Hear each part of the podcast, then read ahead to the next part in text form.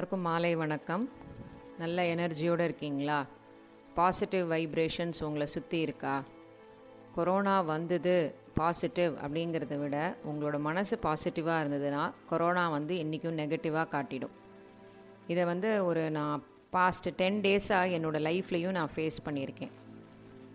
So சரி அதெல்லாம் ஒரு பக்கம் வச்சுருவோம்.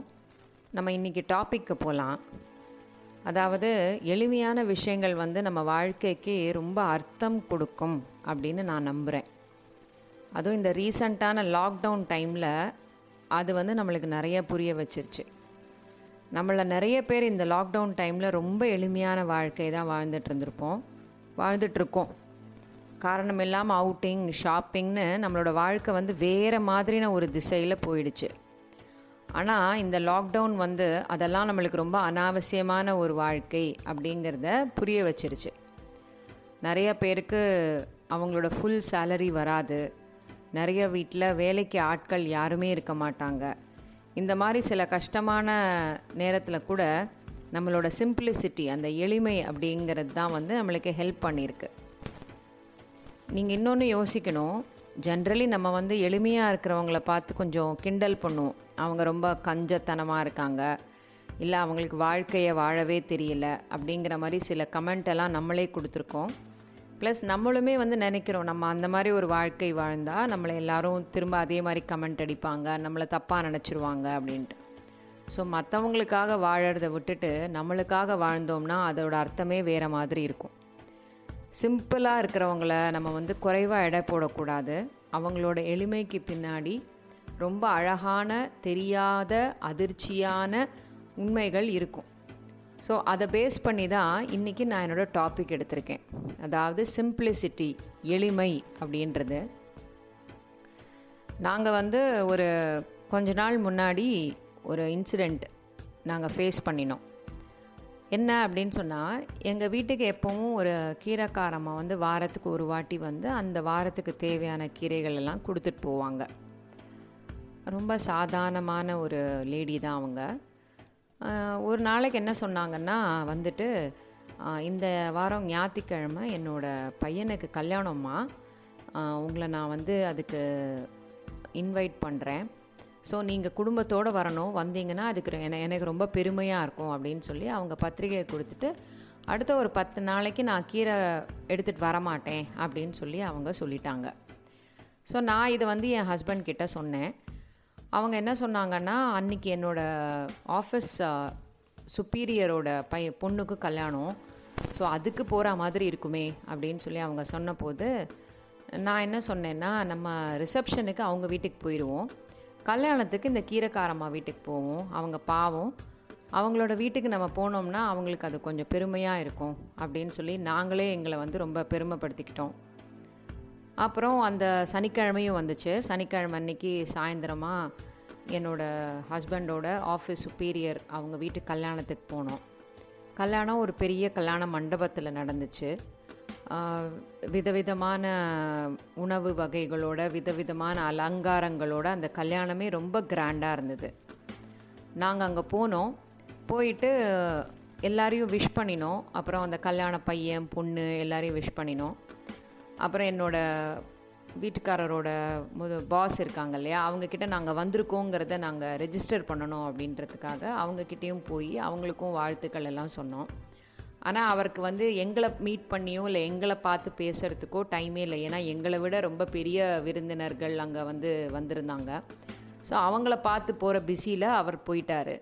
ஸோ நாங்கள் வந்து வந்த வேலையை முடிக்கணும் அப்படின்னு சொல்லிட்டு அவங்களுக்கு விஷ் பண்ணிவிட்டு கிஃப்டெல்லாம் கொடுத்துட்டு சாப்பிட்டுட்டு நாங்கள் கிளம்பி வீட்டுக்கு வந்துட்டோம். அடுத்த நாள் ஞாயிற்றுக்கிழமை மறக்காமல் அந்த கீரைக்காரம்மா வீட்டு கல்யாணத்துக்கு போகணும் அப்படின்ட்டு என் வீட்டுக்காரர்கிட்ட சொல்லியிருந்தேன். அவங்களும் வந்து நெக்ஸ்ட் டே மார்னிங் ரெடியாக இருந்தாங்க. நாங்கள் ரெண்டு பேருமா அந்த கல்யாணத்துக்கு போகலான்னு கிளம்பினோம். ஒரு ஒரு சாதாரணமான ஒரு அமௌண்ட்டு வந்து கிஃப்டாக கவரில் எடுத்து வச்சுக்கிட்டு ரொம்ப சிம்பிளாக நம்ம போயிட்டு வந்துடலாம் அப்படின்னு சொல்லிட்டு நாங்கள் கிளம்பி எங்களோட பைக்லேயே போனோம். அவங்க கல்யாணம் வந்து ஒரு கிராமத்தில் தான் நடந்துச்சு. ஸோ நான் அந்த கிராமத்துக்குள்ளே என் உள்ளே நுழைஞ்ச உடனேயே பெரிய தோரணம் எல்லாம் கட்டி அந்த ஊர் ஃபுல்லாக போஸ்டர் எல்லாம் அடித்து ரொம்ப பெரிய லெவலில் ஒரு கல்யாணம் நடந்துட்டு இருந்தது. அப்போ நாங்கள் என்ன நினச்சோம் சரி இது வேறு ஏதோ இன்னொரு ஒரு கல்யாணமும் நடக்குது போல் நம்ம பார்த்து கரெக்டான அட்ரஸ்க்கு போகணும் அப்படின்னு சொல்லிட்டு நாங்கள் கொஞ்சம் தூரம் போகும்போதே எங்கள் கீரைக்காரம்மாவோட ஃபோட்டோ அப்புறம் அவங்க கல்யாணம் பண்ணுறவங்களோட ஃபோட்டோ எல்லாமே போட்டு ஒரு பெரிய ஃப்ளெக்ஸ் எல்லாம் போட்டிருந்தாங்க. பார்த்தா அது பக்கத்தில் ஒரு பெரிய மஹாலில் வந்து கல்யாணம் நடந்தது. ஆஹா இது இந்த கல்யாணத்தோட வரவேற்பு தான் போல இருக்கு அப்படின்னு சொல்லிட்டு எங்களுக்கு ஒரு செகண்ட் ஆச்சரியமாக போயிடுச்சு. ஏன்னா நாங்கள் அந்த கீரைக்கார அம்மாவை வந்து இப்படி பார்த்ததே இல்லை. இந்த மாதிரி ஒரு ஒரு ஒரு மாதிரின ஒரு இதில் இருப்பாங்கன்றதும் நாங்கள் நினச்சி கூட பார்க்கல. அப்புறம் நாங்கள் அந்த மஹாலுக்கு போனோம். பட் அது மஹால் இல்லைங்க. நாங்கள் தான் தப்பாக புரிஞ்சுக்கிட்டோம். அது அந்த கீழக்கார அம்மாவோட வீடு. அவங்க உள்ளேருந்து நல்ல பட்டு சேலையெல்லாம் கட்டிக்கிட்டு நகையெல்லாம் போட்டுக்கிட்டு வந்து எங்களை பார்த்து விஷ் பண்ணி எங்களை உள்ளே கூப்பிட்டுட்டு போனாங்க. அவங்களுக்கு ரொம்ப பெருமையாயிடுச்சு. நாங்கள் வந்ததை பார்த்து. நேராக மேடைக்கு கூட்டிகிட்டு போயிட்டாங்க. அந்த கல்யாண பையனையும் பொண்ணையும் நாங்கள் வாழ்த்து சொல்லறதுக்கு. நீங்கள் வந்தது ரொம்ப பெருமையாக இருக்குன்னு திரும்ப திரும்ப சொல்லிக்கிட்டே அவங்கக்கிட்டேயும் இன்ட்ரடியூஸ் பண்ணி விட்டாங்க. அவங்களும் எங்கள் காலில் விழுந்து எங்ககிட்டேருந்து ஆசீர்வாதமெல்லாம் வாங்கிட்டாங்க. நாங்கள் எடுத்துகிட்டு போன அந்த பைசாவை ரொம்ப வருத்தத்தோடு கொடுத்தோம். ஏன்னா வந்து நாங்கள் இவ்வளோ பெருசாக இருக்கும் இந்த கல்யாணம் அப்படின்னு நாங்கள் எதிர்பார்க்கல. நாங்கள் அந்த நாங்கள் கொடுக்குற பைசா வந்து நாங்கள் கொடுக்குற கிஃப்ட்டு வந்து அவங்க ரொம்ப பெருசாக நினச்சிருப்பாங்க அப்படின்னு நினச்சி தான் அதை எடுத்துகிட்டு போனோம். ஆனால் அங்கே போய் பார்த்தா தான் தெரிஞ்சுது அங்கே இருக்கிறவங்க எல்லாருமே எங்களை விட ரொம்ப நல்லாவே இருக்காங்க. அப்புறம் எங்களை தனியாக கூட்டிக்கிட்டு போய் எங்களுக்கு சாப்பாடெல்லாம் போட்டு விட்டுட்டு நாங்கள் வந்ததுக்கு எங்களுக்கு நன்றி சொல்லும் விதமாக அவங்க அந்த தாம்பூல கவரெல்லாம் கொடுத்து எங்களை வழி அனுப்பி வச்சாங்க. எங்களுக்கு வந்து ஒரு பக்கம் ரொம்ப பெருமையாக இருந்தாலும் இன்னொரு பக்கம் இந்த கீரைக்கார நம்ம கொஞ்சம் குறைவாக எடை போட்டுட்டோமோ அப்படின்னு ஒரு தோணல் இருந்துகிட்டே இருந்துச்சு. அதுக்கப்புறம் நாங்கள் வீட்டுக்கு வந்துட்டோம். வீட்டுக்கு வந்துட்டு அவங்க கொடுத்த அந்த தாம்பூல பையை பிரித்து பார்த்தா அதுக்குள்ளே வெள்ளி குங்கும சிமிழ் இருந்தது. என்னடா அது இவ்வளவு பெரிய பணக்காரங்களா அப்படின்ற ஒரு நினப்பில் நாங்கள் அந்த அவங்க கொடுத்த இன்விடேஷனை பிரித்து பார்த்தோம்.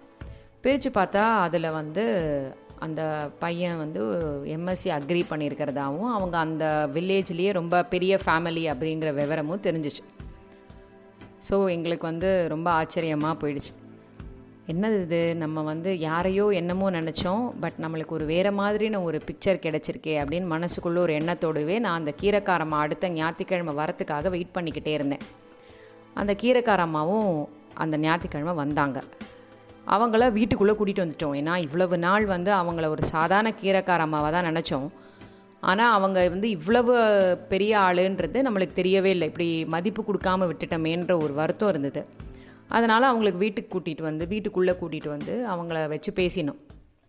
நீங்கள் என்ன என்ன பண்ணுறீங்க கீரை மட்டும்தான் உங்களோட இதுவா? என்ன இதுன்னு பேசும்போது அவங்க அவங்களோட குடும்பத்தை பற்றின விவரங்களை சொன்னாங்க.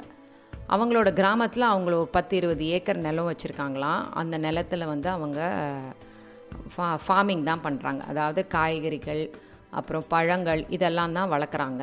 அதில் முக்கியமாக ஒரு ரெண்டு மூணு ஏக்கரில் கீரைகள் மட்டுமே வந்து அவங்க வளர்த்துட்ருக்காங்க போல். ஸோ அவங்க என்ன செய்கிறாங்கன்னா கீரையெல்லாம் வளர்த்து அதை அறுவடை செஞ்சு அதை வந்து ஒரு கட்டுக்கட்டாக கட்டி ஒரு சின்ன டெம்போவில் போட்டு நம்ம ஊருக்கு எடுத்துகிட்டு வராங்க. அந்த கீரைக்காரம்மா வந்து அப்புறம் அவங்க அவங்களோட குடும்பத்தை சேர்ந்த ஒரு ரெண்டு மூணு பேராக சேர்ந்து அந்த டெம்போலேருந்து காய கீரை எடுத்துக்கிட்டு ஒரு ஒரு வீடாக கொண்டு போய் விற்றுட்டு வராங்க போல். ஸோ அந்த கீரைக்காரம்மா சொன்னாங்க நாங்களே உழைச்சி நாங்களே விற்று நாங்களே சம்பாதிச்சுக்கிறோம்மா. என்னோடய பையனும் வந்து அக்ரிகல்ச்சர் தான் படிச்சிருக்கான் யூனிவர்சிட்டியில் வேலை பார்க்குறான். எனக்கு வந்த புது மருமகளும் வந்து அதே மாதிரி தான் இருக்காங்க. ஸோ எங்கள் எல்லாருமே விவசாய குடும்பம் நாங்கள் அப்படின்னு சொல்லி சொன்ன உடனே எங்களுக்கு ரொம்ப பெருமையாக இருந்தது.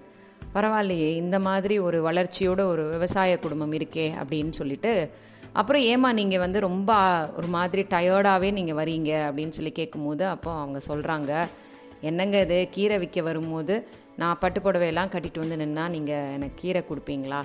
நான் என்னம்மா சாதாரணமாக கீரை விற்கிறதுக்கு தானே வரேன். அப்போ நம்ம சாதாரணமாக இருந்தால் போருமே. என்னோட சம்பாத்தியம் என்னங்கிறத நான் எல்லார்கிட்டேயும் சொல்லணுன்ற அவசியம் இருக்கா என்ன? அப்படின்னு அவங்க கேட்கும்போது மண்டையில் பட்டுன்னு ஒரு அடி அடிச்சுது இப்போது இருபத்தி ரெண்டு இருபத்தி மூணு வயசுலேயே நிறைய குழந்தைங்க இன்ஜினியரிங் கம்ப்ளீட் பண்ணிவிட்டு உடனே வேலைக்கு போயிடுறாங்க. அவங்களுக்கு அந்த பணத்தை என்ன பண்ணணும்னு தெரியல. எப்படி அதை செலவு பண்ணணும்னு தெரியல. அப்பா அம்மாவுக்கு அதை விட குழப்பத்தோடு இருக்காங்க. குழந்தைங்க நிறைய பேர் அப்பா அம்மா சொல்கிறதையும் கேட்கறதில்ல அந்த பணத்தை வந்து எப்படி செலவு பண்ணணுங்கிறது தெரியாமையே என்னமோ பண்ணி செலவு பண்ணுறாங்க நிறைய நேரங்களில் தன் தான் வந்து ரொம்ப பகட்டாக இருக்கும். நாங்கள் நிறைய சம்பாதிக்கிறோம் அப்படிங்கிறத உலகத்துக்கு காட்டணும் அப்படின்றதுக்காகவே சம்பாதிச்சு அதை செலவு பண்ணிகிட்ருக்காங்க ஸோ இந்த மாதிரி இருக்கிறது வந்து என்றைக்குமே வாழ்க்கைக்கு நிலையானது கிடையவே கிடையாது. நம்ம எதுக்காக அங்கே மற்றவங்களுக்காக வாழணும்?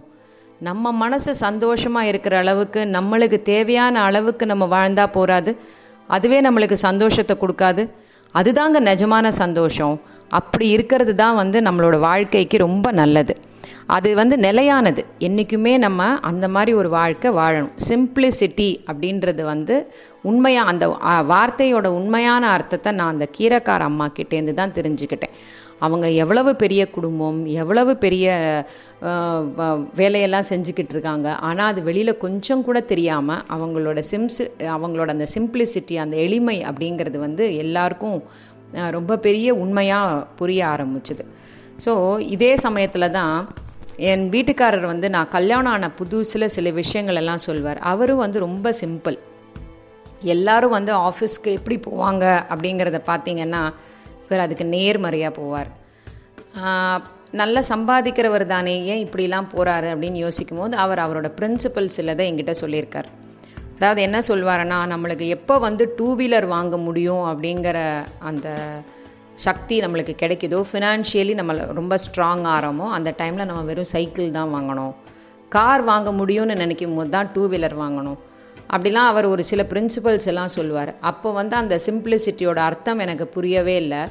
அப்புறம் லேட்டர் ஆன் அவரோட அவர் கூட நான் பயணம் பண்ணும்போது தான் எனக்கு அதோட உண்மையான அர்த்தங்கள் புரிஞ்சுது. ஸோ நம்ம எளிமையாக இருந்தோம்னா என்றைக்குமே வந்து நம்மளோட ஸ்டேட்டஸ் குறையவே குறையாது. அதை வந்து நீங்கள் நினச்சிக்கணும். எளிமை பண பகட்டாக இருந்தோம்னா சந்தோஷம். அதுதான் உண்மையான சந்தோஷம்னு நினைக்காதீங்க. எளிமையாக இருந்தாலே நம்ம வந்து ரொம்ப நல்லது. பிறர் பாராட்டுற மாதிரி நம்ம வந்து வாழணும் அப்படின்றதுக்காக நம்ம பணக்காரத்தனத்தை காட்டக்கூடாது. எளிமையாக இருந்தே நம்ம மற்றவங்க கிட்டேருந்து பாராட்ட வாங்கிக்கலாம். ஸோ அதை எல்லாருமே ஃபாலோ பண்ணுறதுக்கு ட்ரை பண்ணுங்கள் இந்த லாக்டவுன் அது நம்மளுக்கு வந்து ஆணி அடித்த மாதிரி புரிய வச்சுருக்கு. வெளியில் எங்கேயும் போக வேண்டிய தேவையில்லை.